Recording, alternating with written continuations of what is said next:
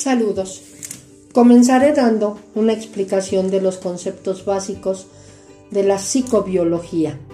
La biopsicología estudia el cerebro y su funcionamiento y la importancia que tiene éste en la conducta externa del cuerpo.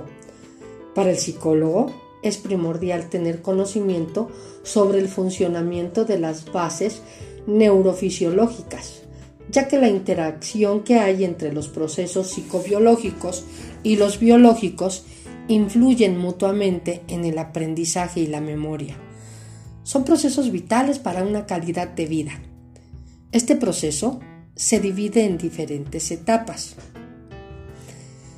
Entre ellas tenemos la adquisición y se refiere al ascenso percepción que es el ingreso de la información al cerebro a través de los órganos y cortezas sensoriales primarias, visual y somatosensorial.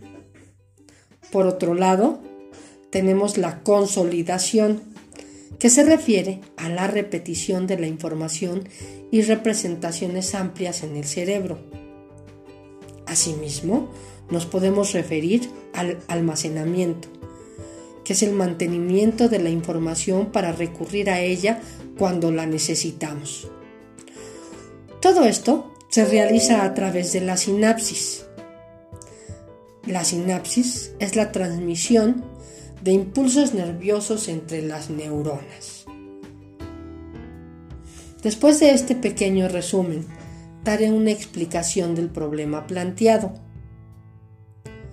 En base a la información de la estudiante de 24 años, por la edad podemos descartar desde un primer momento un desgaste en el cerebro que pudiera afectar sus funciones. Con la explicación de los síntomas de nuestro paciente como son los cambios de ánimo repentinos, problemas para concentrarse, memorizar y aprender, así como los mareos que presenta, y la debilidad en extremidades derechas, y tales como los problemas de articulación, podemos detectar que estos síntomas tienen una consecuencia subyacente en diferentes partes del cerebro, tales como la afectación en el hemisferio derecho, ya que participa en el procesamiento musical, en el funcionamiento del lenguaje pragmático, entre otras funciones. Lóbulo frontal. En el lóbulo frontal izquierdo se localiza el área motora del lenguaje o área broca, que se encarga de los mecanismos de la articulación del lenguaje. De igual manera, está implicada en los procesos de aprendizaje y memoria con el control emocional de la conducta, entre otras.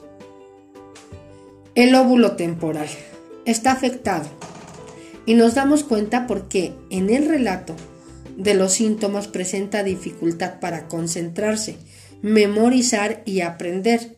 Esto se presume porque este lóbulo es el que procesa y recibe la información auditiva y está implicado en aspectos de los procesos de aprendizaje y memoria. Lóbulo ínsula, que regula las funciones como las respuestas emocionales. También presenta déficit en los núcleos basales, porque estos son los que regulan los movimientos no voluntarios, producen temblor, disminución en los movimientos voluntarios y aumento en la tensión emocional. Cuerpo calloso que es el encargado de transportar la información y comunicación entre ambos hemisferios. Tálamo, estructura del sistema nervioso central que mantiene conexiones en las vías sensoriales, motoras y viscerales, afectando así las emociones y el aprendizaje. Daño en el hipotálamo, que entre sus funciones es la de coordinar las respuestas físicas que producen los cambios emocionales. Daño en el cerebelo. Este está implicado en funciones como mantenimiento del equilibrio, coordinación muscular, contracción muscular, movimientos voluntarios que requieren mucha precisión, daño en la región del arquicerebelo, encargado del equilibrio.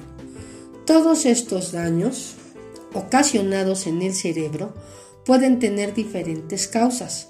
Recordemos que estas estructuras cerebrales funcionan con elementos químicos que el cuerpo produce de manera natural. En este caso, se puede observar que la causa subyacente de la sintomatología física expuesta por nuestro paciente observa que se le hace falta diferentes neurotransmisores como acetilcolina, que influye en los procesos de aprendizaje y memoria, dopamina, control de movimientos, regulación de emociones y memoria a corto plazo. Serotonina, regulación del estado de ánimo y la saciedad. En conclusión, se recomienda un tratamiento químico que sustituya estas sustancias para el correcto funcionamiento del cerebro, sin descartar la realización de estudios especiales de laboratorio, como por ejemplo una tomografía. Gracias.